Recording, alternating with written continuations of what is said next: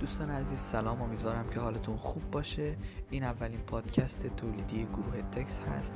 گروه تکس به یک موضوع خاص نمی‌پردازه و موضوعات مختلفی رو دنبال می‌کنه. هدف این گروه اینه که موضوعاتی رو دنبال کنه که برای شما جذابیت زیادی داشته باشه و شما بپسندید. امیدوارم که خوشتون بیاد و ما رو همراهی کنید.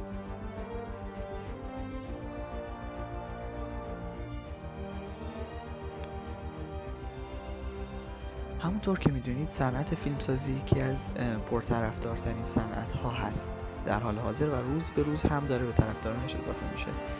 در این صنعت ما فیلم هایی رو داریم که بر اساس واقعی بر اساس یک داستان واقعی ساخته میشن و معمولا طرفداران زیادی هم دارن.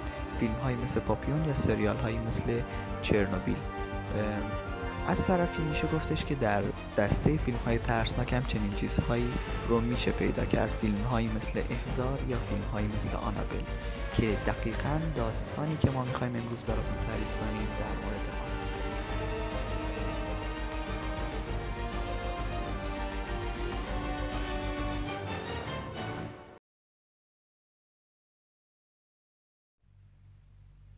آنابل نام عروسکی است که یک مادر در سال 1970 برای دختر دانشجویش دونا خرید.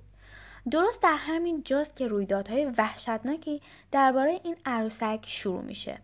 فیلم ها داستان های زیادی درباره آنابل ساخته شده که یکی از این فیلم ها کانجرینگه. نمی‌دونم تا حالا فیلم The Conjuring رو دیدید یا نه اما وقتی این فیلم رو ببینید یه سوال براتون پیش میاد که آیا عروسک آنابل واقعا وجود داره و, انداز و به اندازه که توی فیلم نشون داده میشه واقعا شیطانی هست یا خیر؟ بله داستان عروسک آنابل اینطوری آغاز میشه که مادری یک عروسک از مغازه دست دوم فروشی برای دخترش که دانشجوی پرستاریه به عنوان هریه تولد می‌خره. دختر که نامش دوناست عروسک را خیلی دوست داره و در آپارتمان مشترک خود و دوستش آنجی نگهداری می‌کنه. اما خیلی زود مایت عجیب عروسک برای اونها آشکار میشه و اتفاقات عجیبی برای اونها رخ میده. عروسک آنابل در ابتدا کارهای کوچیکی مثل تکون دادن دستاش و افتادن از روی صندلی به روی زمین انجام میده. دونا و آنجی می‌تونستن این کارها رو توجیه کنن اما کم کم این حرکات بیشتر و بیشتر میشه. تا, این تا جایی پیش میره که این عروسک کارهایی رو انجام میده که دیگه از توجیه بدوره و امور از کنترل دونا و آنجی خارج میشه. لو نزدیکترین دوست دونا و آنجی نسبت به عروسک بدبین بوده و حس می‌کرده که این عروسک توسط روح دستخیر شده. اما آنجی و دونا به حرفهای او گوش نمی‌دادن و می‌گفتن این فقط یک عروسکه. اما داستان به اینجا ختم نمیشه و, و ترسناکتر از تصورات دونا میشه.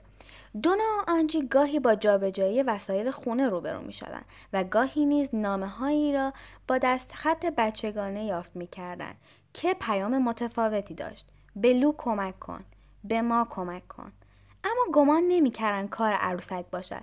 تا روزی که دونا متوجه خون روی دستای عروسک شد. عروسک در جای خود روی تخت قرار داشت. اما لکه های قرمز روی دستهایش نظر دونا را جلب کرد.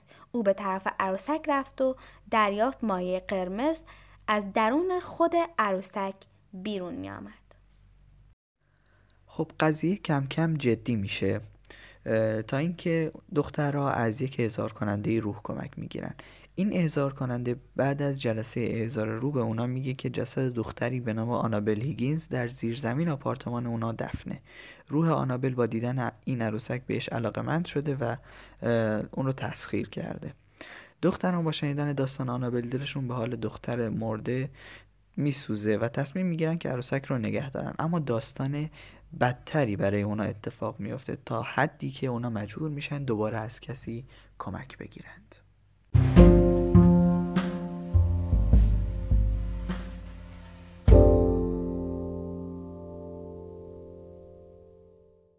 روزی دوستشان لو به خانه آنها آمده بود که شب از خواب عمیقی بیدار می شود اما توانایی حرکت ندارد لو به اطراف اتاق نگاه می‌کنه اما چیزی نمی‌بینه پایین را نگاه می‌کنه و ببینه آنابل پایین پاش ایستاده عروسک به آرامی شروع به بالا رفتن از پایش می کند. از روی قفسه سینهش می گذرد و بعد دست های عروسک دور گردن او قفل می شود و شروع به خفه کردنش می کند.